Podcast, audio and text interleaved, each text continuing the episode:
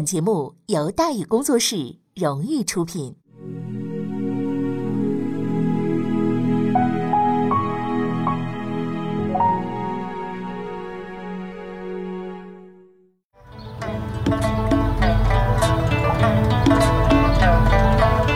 说书唱戏劝人方，三条大道走中央，善恶到头终有报，人间正道是沧桑。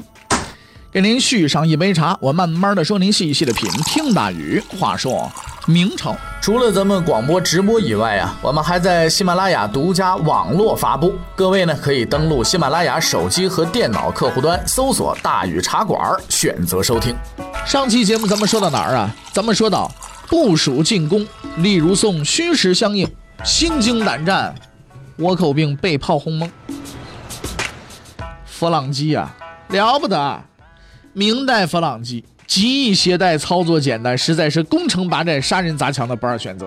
哈哈哈，有了这玩意儿，那真是鬼才用火枪的，是不是？拿枪打干什么？拿炮轰不就完了吗？于是几万明军就扛着这些要命的家伙来到平壤城下，并且让日军是结结实实的过了一把瘾呢。但是小西行长啊，咱们说呢，确实是久经战阵的一个对手啊。很快呢就镇定下来，并且带伤上阵，召集被打懵了的日军啊，告诉他们不用害怕，因为明军火炮发射之后必须重新装弹，我们就可以趁此时机整顿队伍，加强防守，别怕。根据小西行长的经验呢，大炮和火枪不同，每次发射之后都需要较长时间重新装弹才能再次射击，所以他放心大胆地集结部队准备防御。这个说法看上去是对的，实际上有问题了。正当日军刚刚回过点神来，准备在城头上重新冒头整队的时候，却立即遭到了第二轮的炮击，或10块炮弹叮当当从天上就掉下来了。日军被打了个正着，损失是极其的惨重啊！大伙儿是懵了，可是没等人缓过劲儿来，第三轮炮击晃当当当当又来了。又被打得稀里哗啦，然后是第四轮、第五轮，小西行长彻底打糊涂了。这怎么了？这是怎么打的不矫情了呢吧？啊，难不成你们连大炮都是连发的不成吗？哎，明军那个大炮啊，确实是连发的，啊，咚打一炮，这咚又来一炮。应该说小西行长的观点啊，他是对的。明朝时候那个火炮啊，所用的并不是后来的火药炮弹，啊，一打一炸一片是吧？而是干什么呢？就是先塞铁沙子、石块子，然后再压入铅子儿，并且呢装火药，然后点燃进行发射。其作用啊，类似于现代这个就是钢珠弹啊，把钢珠塞到炮弹里边，炸的时候呢钢珠四射，基本上碰着就完蛋，属于禁用武器这玩意儿，对吧？杀伤面积极广，不死也重伤，不重伤那也得成麻子。啊，当然了。相对而言嘛，缺点也很明显，就是你看，你又得塞石子儿，又得塞火药，又得塞这个铁沙子，又得塞这个铅子儿，你塞这么多乱七八糟的东西，你还得装火药，就这么一大套程序，等你准备好了，人对面估计都下班了，是不是？可是当年没有现成的炮弹呢，那怎么办？想快那确实是力不从心。但是历史告诉我们，古人呐，那还是相当聪明的。明朝的军事科研工作者们经过研究，想出了绝妙的法子。什么东西啊？叫子母冲。什么叫子母冲啊？子母冲这个原理啊，大致类似于这个火箭炮。母冲呢，就是大炮的炮筒子；子冲呢，就是炮弹。这个口径呢，要比母冲小。在出征之前就先装好铁沙子、石块子、铅子儿、火药，封好打包带走。等到地方要打了，把子冲往母冲里边的一塞，火药一点，当打出去。哎，放完了之后呢，把子冲再拉出来，塞进第二个子冲，咚再打出去。哎，这就能做到连续发射了。那个装填速度比今天这个榴弹炮也差不了太远呢。所以明军这个佛朗机呢，是不鸣则已，一鸣不停啊。为了保持持续火力，普通佛朗机都带4个子冲，在几分钟之内就可以全部发射出去，哎，足以打得对手是抬不起头。这咱们现在话讲叫火炮覆盖啊。而这一次入朝作战呢，为了适应国际环境，明军特意装备了新型产品，叫百出弗朗机。它这个特点也很明显啊，人家不是普通的4个子冲吗？它的多少个子冲？10个。在明军这么几轮排炮的攻击之下，日军那了不得了，损失太大了。城头上黑烟密布，四处火起，尸体遍地啊。而此时明军的大规模炮击已经停止了，炮火覆盖一面结束了。哎，西面三路大军开始整队，向各自的目标挺进。在这短暂的瞬间，喧嚣的战场如死一般的宁静。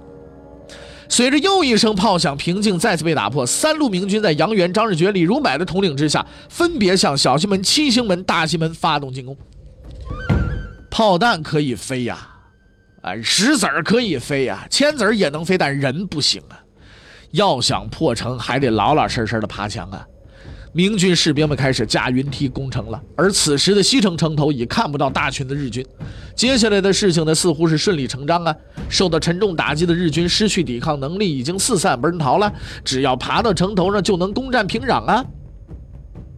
可是，正当明军接近最后胜利的时候，城头却忽然杀声震天，日军再次出现，向城下明军发射火枪，掀翻云梯。明军受到了突然的打击，死伤多人，进攻被迫停止了。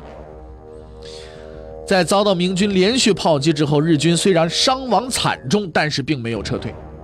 经历了短暂的慌乱，日军逐渐恢复了秩序。在小一行长的统一调配之下，他们以极强的纪律性开始重新布阵。著名的抗日将领李宗仁曾经评价过，日军训练之精和战斗力之强，可以说举世罕有其匹。用兵行阵时，均按战术战斗原则作战，一丝不乱，做事皆能脚踏实地，一丝不苟。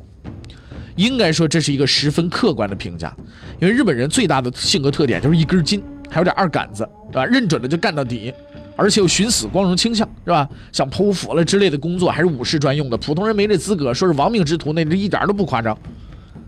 而在平壤之战中啊，那个二杆子精神更是发挥到了极致。在打退明军进攻之后呢，日军反而士气大振，向城下倾倒煮沸的大锅热水，投掷这个滚木雷石啊，并且不断的用火枪、弓箭的射击明军。面对日军的顽强抵抗，在职业道德，也就是爱国情操和物质奖励也就是5000两双重鼓励之下的明军依然是奋勇争先，爬梯攻城。但是这个日军的战斗意志太坚定了，明军进攻屡次受挫。个把爬上去的很快就被日军乱刀给砍死了，战斗呢陷入了焦灼状态。这其中七星门的情况是最为严重的，日军的顽固程度超出了许多人的想象。眼看着这5000两不容易挣了，没准还得丢命，一些人开始调转方向往后跑了。明军阵脚开始随之动摇，右军指挥张士觉眼看形势不妙，急得破口大骂，但是在混乱之中的时候毫无用处啊。就在右军即将败退之际，李如松到了。战役打响之后，李如松披甲上阵，带领200骑兵围城巡视。眼看着张士觉压不住阵了，就赶过来了。但他没理会张士觉，而是直接来到了城下，拦住一个败退的明军，扬起了马刀，手起刀落，是人头落地啊！败退的士兵们惊恐地看着这恐怖的一幕，看着这挥舞着带血马刀的人，听见他一字一句吐出的话：“后退者是格杀勿论。”败退的明军停下了脚步，在这枪炮轰鸣、混乱不堪的吵闹之中，他们无一例外地听见了李如松的音量不大却极为清晰的声音。而那一刻，他的眼中充满了坚毅以及激昂，杀尽无奴，只在今日。在西城激战的同时北城明军也发动了进攻。北城是平壤地势最高的地方，日军盘踞于牡丹峰高地，居高临下，并且设置了大量的火枪、弓箭，等待着明军的进攻。2天前，当吴惟忠第一眼看见北城的时候，他认定想攻克这里基本上是不可能的。打了几十年的仗，这点军事判断，吴惟忠还是拿得准的。但是，1天之后，李如松告诉他：“你的任务就是攻击北城，而你的全部兵力只有3000人。”吴惟忠很清楚这是一个不可能完成的任务。李如松的真正意图是让他去牵制日军，所谓牺牲小我成全大我，往俗了说就是当炮灰。然而他回答听从调遣，没有丝毫的犹豫，这就是戚家军。所以现在他面对的是人数占优的日军，密密麻麻的枪口和坚固的防御，还有必须抬头仰视才能看见的日军城堡。吴惟忠回过头看着手下的士兵，只用一句话就完成了所有的动员。兄弟们，倭寇就在那里。对于这些在浙江土生土长的土兵而言，啊，倭寇两个字那就是兴奋剂啊，不算什么父母被杀、家里被抢的账，但是从小耳闻目睹的这个传统教育就足以让他们对其恨之入骨啊。所以打这一仗基本上是不需要动员的，更何况他们是戚家军的。40年前，戚继光在义乌组建了这一支特别的军队。从那个时候开始，他们就和这光荣的名字紧紧地联系在了一起，并且在他的光芒笼罩之下，奋战10余年，驱逐了那些无耻的强盗。现在他们在不同的地方、不同的时代，面对着同样的敌人，所以他们也只需要同样的举动。于是，在吴惟忠的亲自率领之下，3000戚家军向北城牡丹台高地发动了冲锋。事实证明，吴惟忠这个判断是相当正确的。北城是易守难攻啊，说的诚实点啊，是根本没法攻啊。地势险要，日军还不断向下发射火枪。虽说戚家军有丰富的作战经验，而且比较灵活，善于隐蔽躲闪，伤亡不大，但是2次进攻都是刚冲到一半就被打回去了。吴惟忠没有放弃，他知道自己这边攻击的越猛烈，敌军的注意力就越集中，就越容易被死死的拖在这儿，而真正的突破将在那时候开始。第3次冲锋开始了，这一次吴惟忠站在队伍的最前列，挥着刀向着那个不可能攻克的目标冲去，这是一个太过生猛的举动啊！很快一颗子弹就击中了他的胸部啊，千子伤胸，这是史记当中记载的，顿时是血流不止啊。但是吴惟忠没有停下脚步，他依然挥舞着军刀，指挥士兵继续冲锋，因为在他看来，自己使命尚未达成，直到攻克平壤，日军逃遁，北城才被攻陷了。但在战后，所有的人都认定攻击北城的士兵们已经圆满地完成了任务。在历史的长河中啊，吴惟忠是一个非常不起眼的名字。在之后的朝鲜史料中，这位将军很少出场，撤回国内也好，朝鲜养伤也罢，似乎没有人关心他，这倒也正常，因为在这场大戏当中，和李如松相比，他就是一跑龙套的。因为国民党的将军在战败之后哀叹，国民党之所以战败，是因为都想吃肉；而毛泽东的军队之所以战胜，是因为有人愿意啃骨头。吴惟忠就是那个啃骨头的人呐。所以在历史中，他是个跑龙套的，却是一个伟大的跑龙套的。当西城和北城打得热火朝天的时候，南城的守军正在那打瞌睡呢。南城就是平壤的正阳门到邯郸门一线，地形平坦宽阔，不利于部队隐蔽和突袭，很难找到攻击重点，所以日军放心大胆地将这里交给了5000名朝鲜军。说起来啊，什么什么奸这个词儿还真是不是专利啊，某些这个朝鲜人也觉悟实在不高，平壤才失陷几个月，组建这么大的一支朝鲜部队也算是不容易。当然了，这5000人的战斗力日军是不做指望的，一个连自己祖国都不保卫的人，你指望他保卫什么呀？是不是啊？只能保卫自己屁股底下那个垫子嘛，对不对？不过让这批朝军欣慰的是啊，西城北城打得震天响，这边没动静，太好了啊！但是很快朝军就会发现自己注定是不会寂寞的，一支军队正悄悄地向城池逼近。朝军十分紧张，但片刻之后，他们看清对方的衣着的时候，顿时如释重负，兴高采烈起来，因为那批不速之客穿着的是朝鲜的军装。事实证明，带着某间名头的部队都有如下的共同特点：第一，没战斗力；第二，没胆儿；第三，还特别喜欢藐视同胞。这帮朝鲜部队也是如此，看见朝鲜军队来了，喜笑颜开，嗨，这是干嘛的来了啊？因为他们知道朝军战斗意志十分薄弱，而且一打就垮。当年他们就这样嘛，要不也当不了朝鲜嘛。那支朝军攻城部队似乎也如他们所料，不紧不慢，哎，慢悠悠的靠近城池，看那架势比慢动作还慢呢，打太极拳呢。但是当那些同胞兄弟们抬出云梯开始登城的时候，朝鲜们发现坏了。这事儿不好了，因为城下朝鲜同胞的行动突然变得极为迅速，眨眼的功夫，几10个人已经爬上了不设防的城头了。没等他们反应过来，这帮人开始换衣服了，你也可以理解嘛，外边套着一件朝鲜军装，有点不适应嘛，对吧？很快朝鲜军的惨叫就传遍了城头，明军攻上来了。坦白讲，要说他们算是攻上来的，还真没看出来他们是怎么攻的，对吧？不就是加了个云梯慢慢爬上来的吗？当天夜里，当所有人都散去之后，李如松交给祖承训一个任务，给明军士兵换上朝军军服，不得有误。祖承训自然不敢怠慢，就这样，第二天，城头上的朝军看见了自己的同胞。攻上南城的是明军的精锐主力，包括骆尚志统帅的戚家军一部和祖承训的辽东铁骑。这帮粗人呢，当然不会客气啊，上了城了，抽刀就砍人呐。朝鲜部队也就能欺负欺负老百姓，刚刚交手的被打得落花流水，是落荒而逃啊。小叶行长的机动部队倒是相当有种，看见朝军逃了，马上冲过来补漏，可惜已经来不及了。如狼似虎的明军一拥而上，彻底把哈大门给攻占了。战斗的过程大致如此，和西门北门比起来实在是不精彩，当然伤亡还是有的，只不过有点滑稽啊。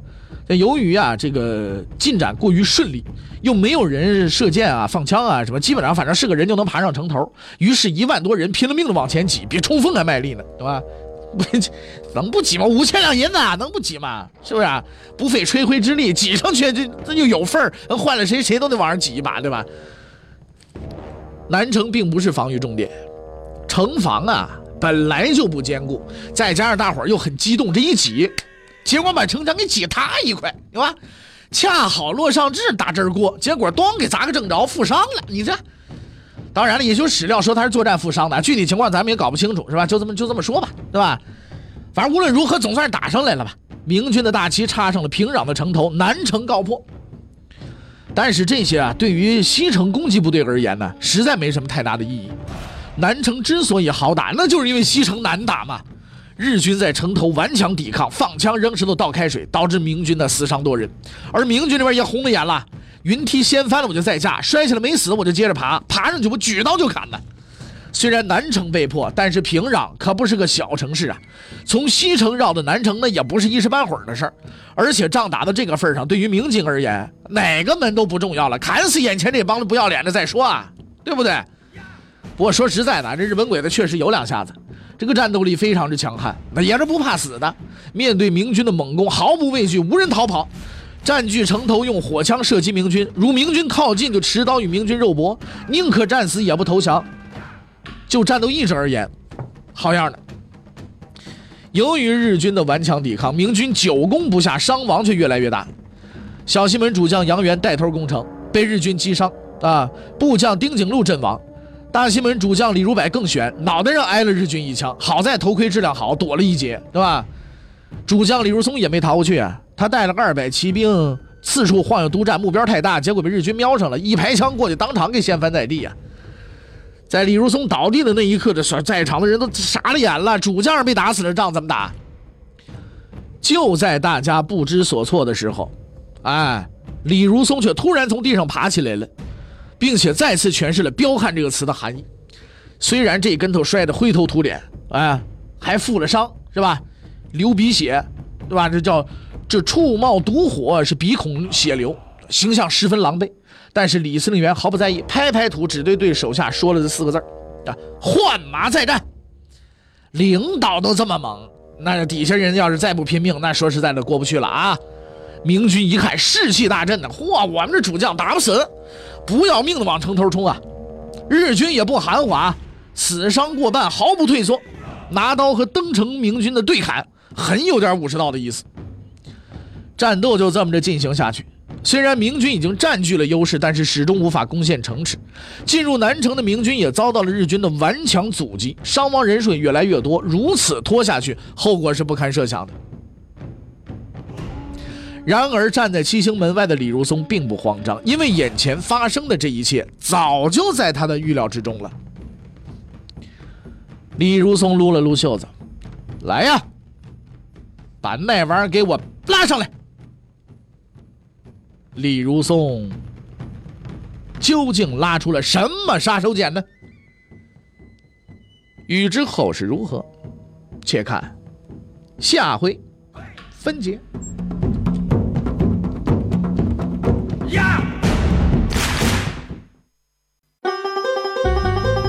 各位，你想跟大禹交流吗？